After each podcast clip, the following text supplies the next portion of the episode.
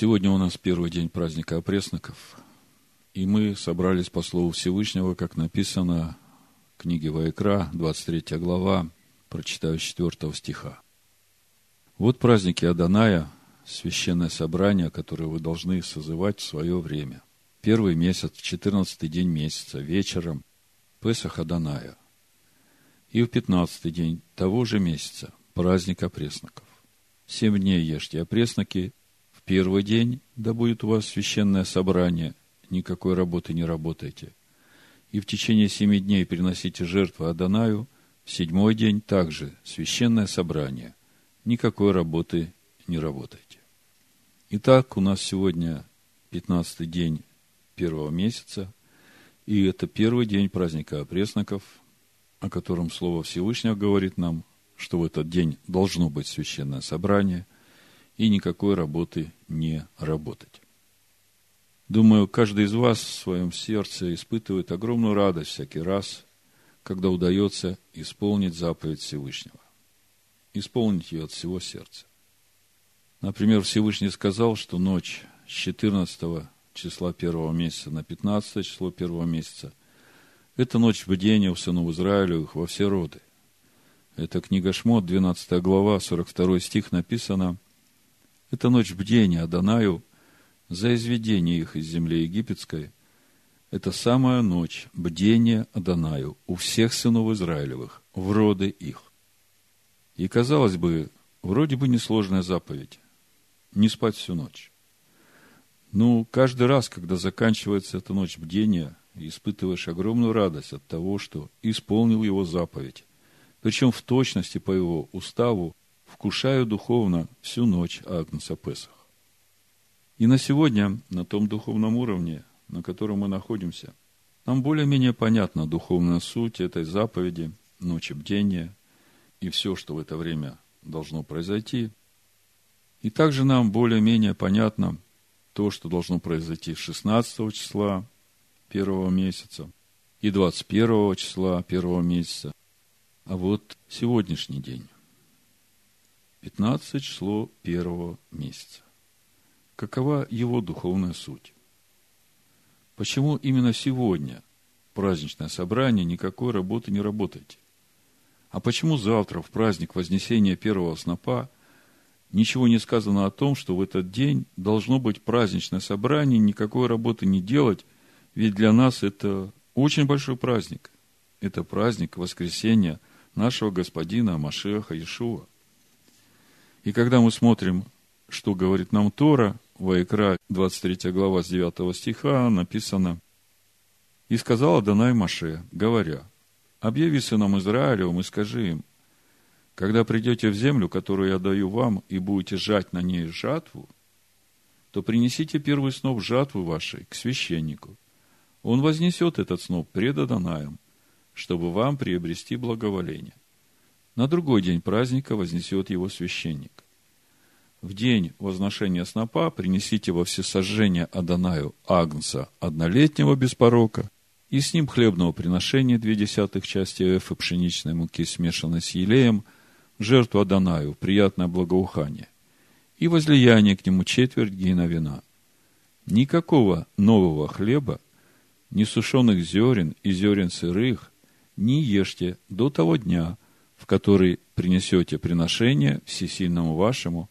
Это вечное постановление в роды ваши во всех жилищах ваших. Как мы видим, 16 число первого месяца, время вознесения первого снопа, утром на рассвете это делают. И в Торе ничего не сказано о том, что в этот день должно быть праздничное собрание и никакой работы не делать. А вот сегодня первый день праздника опресноков, 15 число первого месяца, это праздничный день. Никакой работы не работать. Священное собрание да будет у вас. Почему именно сегодня праздничное собрание и никакой работы не работать? Какова духовная суть этого дня? Нам ведь важно понимать, что мы празднуем. Если посмотреть хронологию схода, и в этом году нам легко в ней ориентироваться, поскольку хронология дней недели праздника Песах и опресноков в тот год, когда Всевышний выводил свой народ из Египта, в точности совпадает с днями недели праздника Песах и опресноков в этом 5780 году. Сегодня у нас четверг, а по календарю Всевышнего это пятый день недели. И именно в этот день рано утром народ вышел из Рамзеса и пришел в Суккот. Книга Бамидбар, 33 глава, прочитаю с первого стиха. Значит, у нас главный вопрос, какова духовная суть первого дня праздника опресноков? Что празднуем? Бамидбар, 33 глава, с первого стиха. Вот станы сынов Израилевых, которые вышли из земли египетской по ополчениям своим, под начальством Маше и Аарона. Маше по повелению Аданая описал путешествие их по станам их, и вот станы путешествия их. Из Рамзеса отправились они в первый месяц, пятнадцатый день первого месяца. На другой день Песах вышли сыны Израилевы под рукою высокою в глазах всего Египта. Между тем египтяне хоронили всех первенцев, которых поразил у них Адонай. И над богами их Адонай совершил суд. Так отправились сыны Израилевы из Рамзеса и расположились станом в Суккоте. Многие иудейские комментарии определяют Суккот как географическое место. Это примерно на расстоянии от Рамзеса 120 километров. Если же говорить о духовном плане, то первый момент, который нам нужно отметить, так это то, что значение слова «рамзес» означает круговорот и кишение червей. И в данном случае речь идет о духовной сути всего Египта, Мицраима, поскольку Рамзес является столицей Мицраима. Так вот, круговорот суеты – Рамзес. Сколько бы ты ни бежал в своей жизни, твоя конечная остановка – пища для червей, кишение червей. Поскольку это приговор для всякой плоти, прах ты и в прах вернешься. Так вот, мы видим, что 15 число первого месяца – это время, когда его народ выходит из этого приговора – кишения червей. Суккот. Так вот, говоря о духовной сути праздника Песах, первого дня, есть иудейские комментарии, которые говорят, что Суккот – это состояние, то есть это не географическое место. Конечно, это и географическое место. Но мы говорим о духовной сути этого дня. Так вот, они говорят, что Суккот – это состояние вышедших из Египта, которых покрыли облака славы. И в моем сердце отзывается этот комментарий, потому что он напрямую приводит нас к празднику Суккот, и подтверждением этому пониманию является устав праздника Суккот, где написано там же в Левит 23 главе, 42-43 стих, написано в кущах Суккот. Живите семь дней, всякий туземец, израильтянин, то есть местный житель, должен жить в кущах чтобы знали роды ваши, что в кущах поселил я, сынов Израилевых, когда вывел их из земли египетской. Я, Адонай, всесильный ваш. Очень важный момент для понимания духовной сути первого дня праздника опресноков, который священное собрание, никакой работы не работайте. В этот день народ вышел из Рамзеса и пришел в Суккот. Так вот, все иудейские комментарии, разбирая этот стих, чтобы знали роды ваши, что в кущах поселил я сынов Израилевых, когда вывел их из земли египетской, говорят о том, что речь идет о том уровне доверия, которому мы должны прийти на нашем жизненном пути, ведь это праздник Суккот, это уже конечная цель нашего жизненного пути в этом мире. Так вот, речь идет о том уровне доверия, к которому мы должны прийти на нашем жизненном пути в подобие образа Всевышнего. И суть этого духовного уровня – это полное доверие Всевышнему и упование на Него во всем. Помните 90-й псалом, 91-й в Тагилим, живущий под кровом Всевышнего, под сенью всемогущего покоится.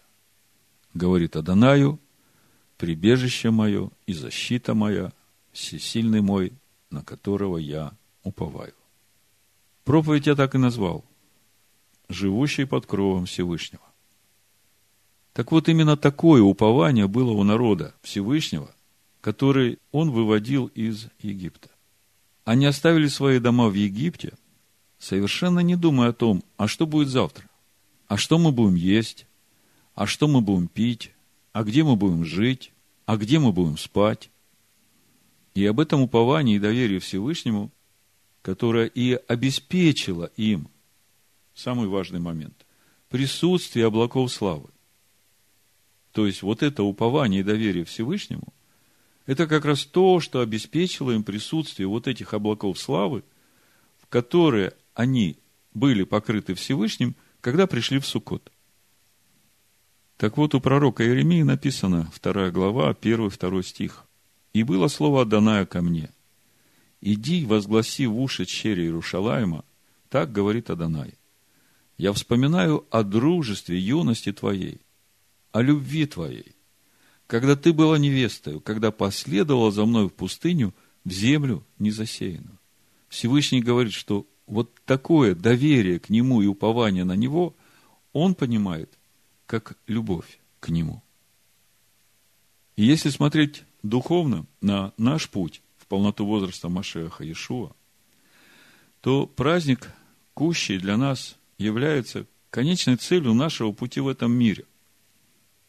Мы должны прийти в такое состояние нашей души, когда мы будем во всем доверять Ему и уповать на Него. И тогда мы будем сиять слава Всевышнего. Итак, мы видим, что главная причина того, что первый день праздника опресноков является праздничным днем, в который нельзя делать будничные дела, являются облака славы, которые покрыли тех, кто доверили свою жизнь Всевышнему и последовали за ним. Это как бы такая ответная реакция Всевышнего на любовь к Нему, на доверие Ему и упование на Него. По сути, это такая отцовско-материнская забота о своих детях, которая окружила их со всех сторон облаками славы, чтобы они ни в чем не нуждались и чтобы их никто не обидел. И когда я размышлял об этом и пытался понять, как это все связано сегодня с каждым из нас на том пути, на который нас призвал Всевышний, то я увидел такую картину. Вы знаете, мой разум еще не может до конца охватить и воспринять вот эту картину. Но когда я начинаю думать об этом и собирать как бы отдельные пузлы нашего пути, начиная от э, сотворения этого мира, то, в общем-то, раскрывается очень большая красивая картина. Так вот, когда я думал, как же этот первый день праздника Песах, священное собрание, никакой работы не работаете, облака славы, доверие, упование, любовь ко Всевышнему, как это связано с нами? Что духовно происходит в этот день? И вот я увидел такую картину – Накануне праздника Песах каждый из нас принял для себя решение выходить из своего Мицраима. Того, что порабощает его и пытается контролировать, в результате чего он угошает присутствие Духа Всевышнего в себе, а значит становится рабом своей ветхой природы. И он это решение записал в те полшекеля, которые пойдут на устроение основания его внутреннего духовного храма. Другими словами, было выбрано семя, Слово Всевышнего, которое он собирается посеять в свою душу и вырастить его там. И вот 14 число первого месяца вечером и вся ночь 15 числа, ночь бдения, это как раз и было временем нашего свидетельства всему духовному миру, что мы в указанных нам Всевышним узких местах нашей души, Мицраим, принимаем решение умирать для себя, чтобы дать там место Слову Всевышнего. Другими словами, это было временем сеяния семени в нашу душу, Слова Всевышнего, которая сделает нас свободными от рабства этой ветхой природе. И по сути это является для всего духовного мира свидетельством того, что мы приняли решение распять свою душу на стойке казни ради этого семени. И вот когда я об этом думал, мне вот это событие связалось с этим образом момента оплодотворения женской яйцеклетки семенем мужа. И вот сегодня, 15 числа первого месяца, наша душа, приняв это семя, находится в состоянии полного удовлетворения и радостного покоя. Она умерла для себя. И она отдала себя полностью этому семени. И эта душа, наша душа, которая приняла это семя, сейчас, как заботливая мама, начинает делать все необходимое для этого семени, чтобы оно начало жить. То есть, подключаются все необходимые коммуникации там, внутри, жизнеобеспечение для этого семени. Другими словами, наша душа для себя уже умерла, и ее главная забота сейчас – это семя, которому нужно обеспечить все необходимое для жизни. Вот такое состояние души должно быть сегодня у каждого из нас. И это состояние души для Всевышнего как приятное благоухание. И, конечно, Всевышний, глядя вот на это самопожертвование души, принявшей семя, тут же подключается к этому процессу приготовления. Его дух, вот эти облака славы, как во время сотворения этого мира, покрывают эту душу и трепещут над этой душой. И вот когда я это все сложил, я пришел в первую главу книги Барышит. И вы знаете, иудейская традиция вообще запрещает разбирать тайны первой главы. Поэтому я только намеками скажу. Меня в духе зазвучало вот это слово мэра Хефет, если кто знает. Прочитаю Барышит первая глава, первый, второй стих. Вначале сотворил всесильный небо и землю. На иврите написано «Барышит бара Элагим эт ашамаем вет аэрец». А дальше второй стих идет. «Земля же была безвидна и пуста, и тьма над бездною, и дух Всевышнего носился над водою». Те, кто глубже знают иудейские комментарии, наверняка знают о том, что между этими двумя стихами лежит некоторое событие, которое привело землю вот в это состояние безвидности и пустоты. Так вот, вот это слово «Дух Всевышнего носился», носился над водою, на иврите стоит слово «мэра хефет». По стронгу это 73-63 «дрожать», «трепетать». И по сути, я увидел, что вот это и есть духовная картина первого дня праздника опресноков душа приняла семя, она умерла для себя, чтобы жить для этого семени. И Всевышний, видя это, это же как бы начальный этап его замысла – вырастить семя Слова Всевышнего в этой душе. И тут Всевышний говорит, да будет свет. Меня все внутренности волнуются, потому что если сюда добавить еще те пазлы, которые мы знаем мы знаем, что Всевышний сотворил человека в шестой день, и это как раз день первого числа седьмого месяца. И мы знаем, что это день суда, потому что Всевышний в этот день судит Адама. А почему судит? Потому что именно в этот день Адам и согрешил. Это был день его сотворения. И вместе с тем мы наверняка задумывались, а почему мы Тору начинаем изучать не с первого числа, а с первого числа по 20 второе число идет очень большое событие, которое указывает нам на завершение всех процессов исполнения замысла Всевышнего. И сотворение человека по образу и подобию. И новая земля, и новое небо, и потом раз, такой резкий переход, земля безвидна и пуста, Мабуль, потом праздник Хануки, потом праздник Пурим. И это все как бы из темноты идет, и Всевышний в это время нам показывает эти узкие места. И вот мы подходим к празднику Песах, и Всевышний говорит, вот он этот день. Вот он этот первый день первого месяца для вас. мой народ. Народ, который будет свидетельством исполнения моего замысла, который будет светом в этом мире. Но чтобы этот свет начал сиять, он должен сказать, да будет свет. Как об этом мы читаем в книге Берешит, первой главе. Буду читать с третьего стиха. «И сказал Всесильный, да будет свет. И стал свет. И увидел Всесильный свет, что он хорош. И отделил Всесильный свет от тьмы. И назвал Всесильный свет днем, а тьму ночью. И был вечер, и было утро, день один.